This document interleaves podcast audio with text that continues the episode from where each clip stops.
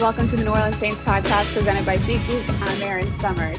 Happy Wednesday. We are halfway through the week, which means we are just a few days away from the weekend and another Saints game. They're taking on Washington this Sunday at 12 o'clock. That game is on the road, so nobody will be able to head into the Superdome this weekend. We'll be back there October 31st when Tampa Bay is in town. So looking forward to that one. Have it circled about a million times on my calendar.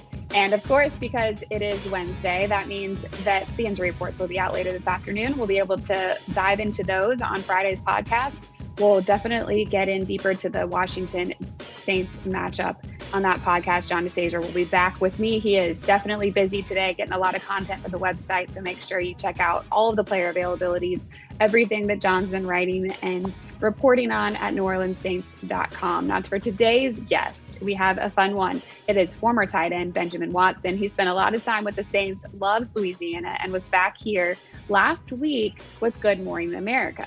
So we're going to bring Watson in, find out a little bit about that trip, what happened, why he was here, and of course, what he's been up to in his two years post playing in the NFL. Benjamin, great having you on the Saints podcast. Always good to get a former Saints player back on the airwaves here with us. How are you doing today? I'm doing well. Good to be with you. Thank you. So, we decided to reach out to you because I recently saw you on Good Morning America you were back in Louisiana. What were you doing here? Uh, yeah, that was one of those last minute type deals. But as you know, I don't, I don't need to tell you, but um, so many in the region are still suffering from the effects of uh, Hurricane Ida. And so I've been aware of it. Um, my wife and I, we always keep an eye on what's going on in Louisiana because of our personal ties there, but also because of uh, the great times that we had. And uh, Good Morning America was actually highlighting uh, a gentleman at New Wine Fellowship uh, Church in LaPlace for his work in the community. Um, he and his wife had uh, dedicated their time, um, their treasure, their uh, resources, really just to serving other people. And so it was a crazy thing. Robin Roberts came down there, and um, there was so much excitement. They called me because I guess all the guys were working on that day because it was a weekday. Um, so they got a former player just to uh, be part of the festivities and present some tickets to the games as well as a jersey. Uh, but really, it's just about honoring people who are serving other people in need. When I pulled up to the parking lot, there were lines of people coming up just to get things like water, um, essential items even toothpaste, food, whatever it may be. And so uh, just to realize that although it's out of the national news, uh, people are still suffering from the impact of Hurricane Ida. Yeah, it was a really cool moment to see everybody there and, and to be able to give back a little bit to somebody who's been helping our community so much. I know it was fun to to watch as a fan and to see you participate was really cool as well. Outside of football, I mean, it's been a few years now. What is some of the stuff that you've been up to? Well, you know, we still got those seven kids, um, so that, so they they definitely keep us busy. Um, they are doing well though. The twins are now two years old, and our oldest is twelve, and so um, they keep us pretty busy. We recently moved to uh, Georgia, right outside of Atlanta, and we're kind of making this area home. Uh, most recently, let's see my wife and I do a podcast called Why or Why Not with the Watsons, and we talk about things like parenting, uh, marriage, a little bit of current events, and we've been doing that for about a year. Uh, I'm doing some work with SEC Network, so I've been watching LSU and um, all that's going on in the SEC. So I do a little bit of that on Saturdays, uh, just recapping games and talking about all the storylines in the SEC. And um, also do some work with an organization called Human Coalition. They're an organization that um, serves uh, pregnant mothers and preborn children through service as well as advocacy. Uh, so we're, we're, we're super busy doing a lot of different things. Um, but we do we do try to catch the Saints games as often as possible. Sometimes they don't put them on out here, but we still have a lot of friends um, on the team as well as the staff, and so we we we stay abreast of what's going on. There you go. Yeah, the seven kids. That's where I was done. Like after seven kids there, I that would have been all of my time. So I don't know how you do exactly. it. we just, I'm not even. Uh, I'm not even really awake right now. I'm just sleeping. I just so you're kind of on the other side of things now on the broadcast angle doing some work with the SEC network. How do you like that side of it? Um, well, the outside versus the inside. I mean, I think that as a as an athlete, there's there's just something special about being in the locker room, obviously playing the game. And I've heard it said so many times throughout my 16 year career that nothing really compares to being in the locker room playing the game. And I and I'm only two years out, but I still believe that that is true. Uh, that being said, I've always been a fan a fan of football, and so having an opportunity to kind of dive back into college because I was out of it for so long, uh, it's been a learning curve. Um, you know, you're in media, you know that you don't just jump up there on TV and just start talking if you want to last, and so there's a lot of prep work. There's a lot of um, reacclimating myself to the college game, to the college storylines, to the the players, the personnel, coaches, all that sort of thing. But it is fun kind of having the team in there in the studio on Saturdays and being able to talk about the games and laugh and and talk football. So um, I, am enjoying it. Still, still a bit of a learning curve there, but um, so far uh, I've been enjoying what I'm doing. And you definitely have the background, obviously playing in Georgia, playing a long career in the NFL, and then I think you probably know the game pretty well as well. So it's kind of easier to approach broadcasting from that, that standpoint, having a great background to draw off of. And you definitely know how to prepare because you were in the league for so long and you did the things that you needed to do in order for that to happen. Kind of looking back on that long NFL career that you had, what are some of the highlights for you? Some of the highlights, and um, I, I, don't say this, uh, my number one highlight, and I don't say this because I'm talking to you. Um, but uh, 2015, um, being a captain of that team in, in New Orleans, that was my only time being a captain of a team. And to be voted as a permanent captain, I, I was a captain, you know, here and there and other places that I played, but to be a captain voted by your teammates for that year um, was really special to me. Uh, I remember uh, leaving the team dinner beginning of the year and where we vote for captains. And then I called my dad and told him I was a captain. And just a really proud moment, I think. Um, later on in that year, another great thing happened. Um, a teammate of mine um, got to baptize some other teammates uh, at the facility later on that year and so actually baptized them in the rehab pool in the facility. I was going to ask if that's where this yes, took place. in the rehab. You've been there, you know the rehab pool. Guys getting. I've been in there several times because I sprained an ankle or something like that. You get in there rehab. Well, I mean, we had a time where uh, Luke McCown and I uh, had been kind of. Uh, you know, leading in that in that way to some extent, a couple guys, and they came to us and said, "We want to get baptized." I was like, "Well, this is our church. So, so let's go in here and we baptize them right there. So I'll, I'll never forget that time. Um, you know, obviously, you know, playing, you know, in, in championship games and scoring touchdowns, those are always fun. Um, celebrating with teammates and uh, my wife and I kind of had a tradition throughout our career where before every game, I would find her in the stands wherever it was and wave and blow a kiss, and that was kind of our thing. And so, there's so many things that I look back on. Um, you know, now that I'm a couple years removed, and be like, wow, did that did that really happen? Um, so many so many fun times, but those are some of the highlights. Yeah, some really cool moments. You said that you kind of track the team, what's going on. You still have some friends that are within the organization on the team. Yeah, how much do you get back to New Orleans, and how much do you talk to some of the people that are still on the team? Yeah, don't get back too often. Obviously, I was there for the Good Morning America piece, and we actually uh, went back uh, this summer uh, toward the end of the summer and went fishing. I took my boys down there uh, fishing, kind of a father son type deal, but usually don't stay very long. Uh, been following uh, the team, of course. the Davises are, are, really good friends of both my wife and I, so um, we love to watch. And being that three of my kids were born there, um, the Saints are always going to be Louisiana is always going to be a part of our life. Um, there's always going to be a specific tie there. Um, was excited the first game, talking mm-hmm. football. Mm-hmm. Was excited the first game. They came out game busters, um, blew out Green Bay.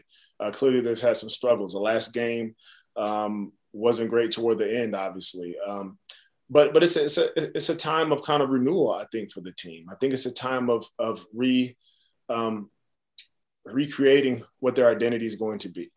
Uh, anytime you lose, and you've talked about it at nauseum on this podcast, so I won't keep on going, but I will say, anytime you lose a quarterback that's been starting for two years, it's a big deal. When you lose one that's been starting for five years, but when you lose someone that's been starting for over a decade and someone who has, you know, done so much in the community and meant so much to that organization as a whole, uh, there's kind of a, as much as you say it's on to the next game and on to the next year, part of that is true, but there's a sort of identity that has to take shape there. And so it's been great to see how Jameis has stepped in and how other guys have have started forming, you know, who they're going to be. It's important for the coaches to be able to understand, okay, this is my personnel. This is what this guy can do and cannot do. Uh, but they're resilient. And there's one thing I know about the state of Louisiana and about uh, the organization is they're resilient. Um, so we won't know until mid late season exactly what this year is going to hold for the Saints. Yeah, you mentioned a couple things there. Obviously, you still have head coach Sean Payton, who has been here for a long time. He's very good at what he does, especially on the offensive side of things. You played under him, know him well. How do you think he's handling or going to handle kind of this transition that they're in? Yeah, well, I think his he's uh he's going to handle it the way he has before. I mean, look, him and Drew had a very, very unique relationship. And, you know, I played 16 years in the league, played on four different teams. I've seen a lot of um, quarterback coach relationships. And what he and Drew had was very peculiar compared to a lot of other teams that I've been around. Um, the way that they communicated, not only during practice, but during games. Uh, the times that I knew that they were talking about things in practice that had nothing to do with football, they were just catching up on life. And so having that sort of relationship, I think uh, it, it, was tough for Coach Payton to have, you know, someone he's been with for so long uh, leave. I think that he's done a great job in opening competition, specifically at the quarterback position. And we talked about that a little bit in the preseason. Who was going to be the quarterback? Was he just going to crown someone the quarterback? He said, no, this needs to be an open competition. I think that breeds um, trust with your team when you say, you know what, uh, we're going to play the best people. We're going to play the best 11 guys that we have together. Um, that's the unit that's going to play. And so I, I think his biggest hurdle um, probably has been managing what the expectations of the team were going to be. You know, the football is going to be football, but for yeah. him to be able to manage what was going on on the outside, all the storylines, um, manage moving the team for a month uh, before the, the, you know during the beginning of the season, um, there have been a lot of other factors that he's had to manage. And, you know, I, I think, you know, from the outside looking in, he, he's done as good a job as he can to do that. With things starting the way they did against Green Bay, I think a lot of people were like, oh, maybe this isn't a rebuilding year. Maybe this team is just going to come in and be awesome right off the bat. And so I think it's been challenging for everybody to kind of understand that no, there's going to be a lot of learning curves still ahead of us. And especially with the injuries that there have been on the team, going to be getting some people back here in the next few weeks It's kind of looking at that, what do you think the potential for this team is, considering what they've been through, and then what's going to be ahead? Yeah, well, you know, it's, it's it's kind of you know I hate to use the term rebuilding. As a player, you hate rebuilding. You hate rebuilding because you feel like every year you can win. Like you yeah, you're like I'm good enough. What are you talking about? Exactly. I mean, you honestly feel that way. It's not till you get out that you realize, okay, these teams have a chance. These teams like really just don't have a chance. They, they don't know it, but they just don't have a chance. Um, I would say for the Saints it's more of a, a, reordering type of year instead of a rebuilding. I mean, there's still a lot of talent on that football team. Uh, that defense is tenacious. That defense mm-hmm. creates turnovers. I mean, they they they are a solid defense regardless. Um, offensively, there's still a lot of great players. I mean, Mike hasn't even really, you know, done his stuff yet. So there's still a lot to be had there offensively. Um, you know, I think that when you look at the schedule, you look at their division. Obviously, Tampa Bay is is is picked to win the division. Although I don't think at this point they're leading because Carolina was had the most, but I think that's going to change. And so when you look inside the division, it's it's Tampa. And last year, obviously different quarterback, different situation, played him tough, beat him twice. So you have guys on the team who know that they can play to that level. The question is this year, is it going to happen? So I don't know. To answer your question, what does it look like for the Saints? I don't know. I, I would say though that they are a team that is is poised to to make a run. Um, but getting over that Tampa hurdle is going to be huge because Tampa is just so far and above everybody else right now. Um, it'll come down to the end of the season, which is why they schedule all these games toward the end of the season so that we don't really know what happens until the last few weeks of the season. I yeah, do you, you like the yeah, new 17 games? Oh, do I like it? No, yeah. I didn't vote for that. I did not vote for that. I'll put it on record. You had me on tape. You got me on record. I'm uh, part of the executive committee of the NFLPA. You know, we were part of the negotiating body for the new CBA, and that was something that I I did not want to be on the table. Um, for a couple of reasons. We can talk about it if you want to, but um, I, I, was not a, a, fan of that. Although ultimately, you know, the body collectively we decided to do it. Um, mm-hmm. I think that just like anything, that used to be 14 games, for it was 16 and 17. It'll be 18 at some point. Hey, It might be 20 at some point. We will players will adjust. Uh, but as someone who wants to mitigate risk while also maximizing re- revenue, I, I, did I didn't want to sign off and putting guys at even more risk in another NFL football game. Yeah, I mean the college football playoff, it's probably going to expand as well for lots of the same reasons. It's exactly. a lot to do with money. Um. If you you said Tampa Bay as the team in this division, and what about the entire NFL? Are they kind of your favorite to win it all as well? Well, you know my history. Um, and I can mm-hmm. never bet against Tom Brady.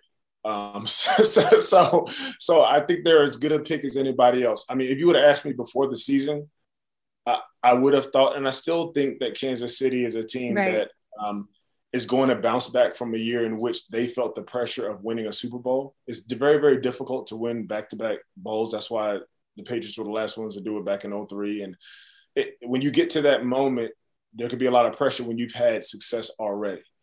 And so uh, my thought process was, okay, you've got a team in, in Kansas City that has their, their nucleus back. They've got their coach.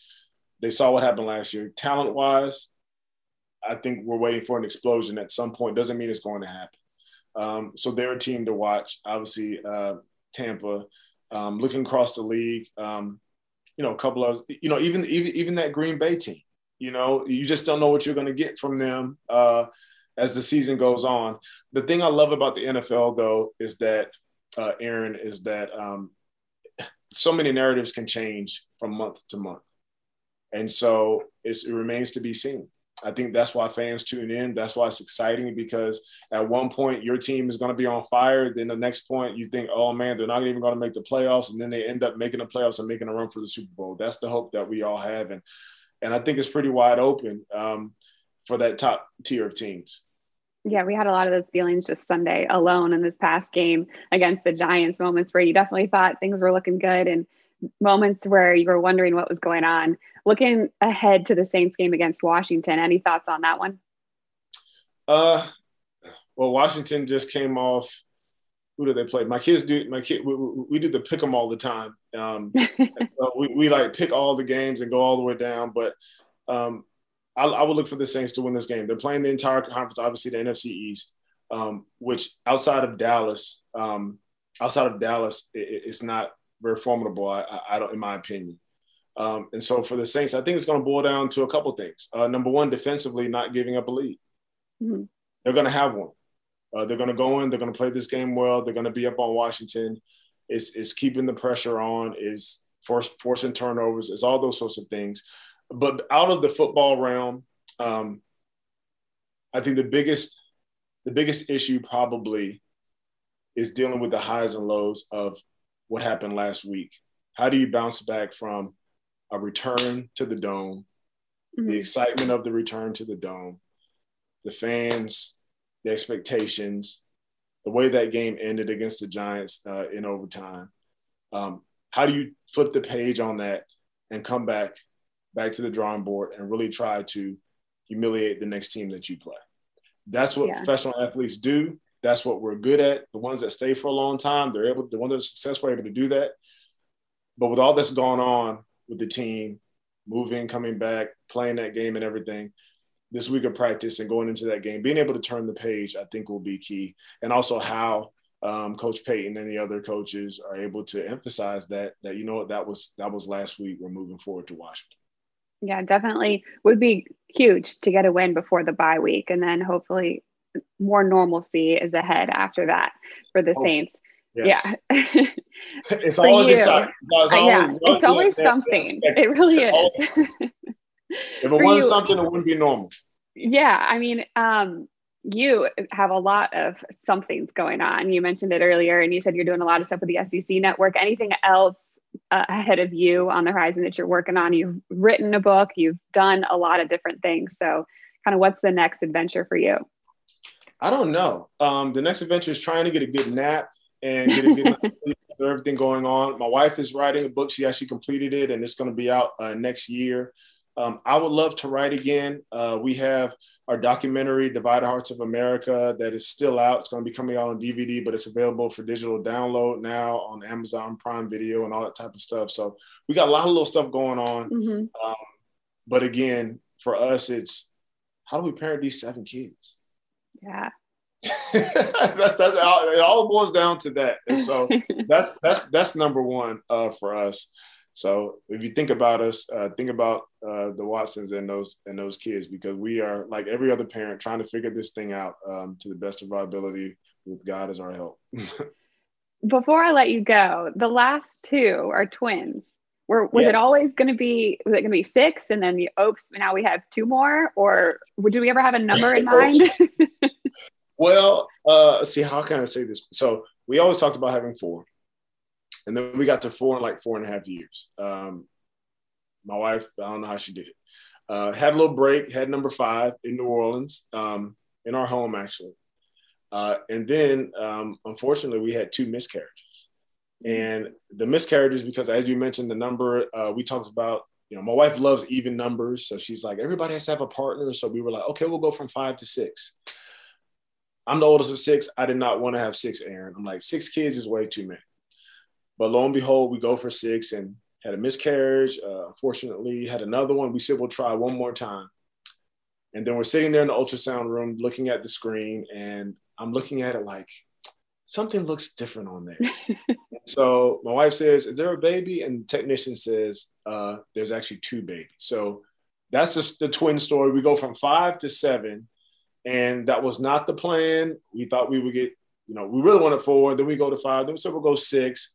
So the Twins were actually we were playing uh, against the Rams, which is when I put the ball under my shirt and put up the the seven. Those are the Twins, and they are two years old now and um, and wreaking havoc, absolute havoc.